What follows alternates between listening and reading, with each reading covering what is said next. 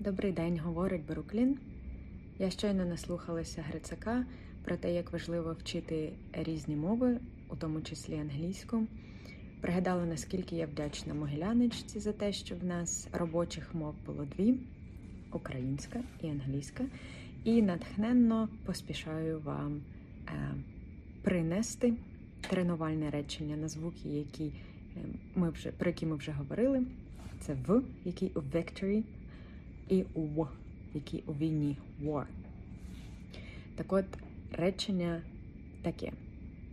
Якщо вам хтось говорить англійською або ну, англійською, um, we are sending you thoughts, prayers, concern, concerns, можна відповідати thank you, however, however, we need heavy weapon, heavy weapon.